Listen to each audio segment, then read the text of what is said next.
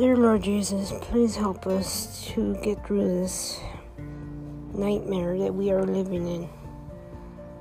Let us have a healthy and safe 4th of July.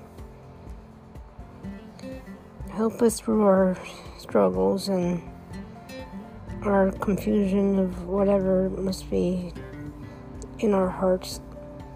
Cleanse our hearts, our souls, our spirits, for we know that you and you alone know our, how we feel.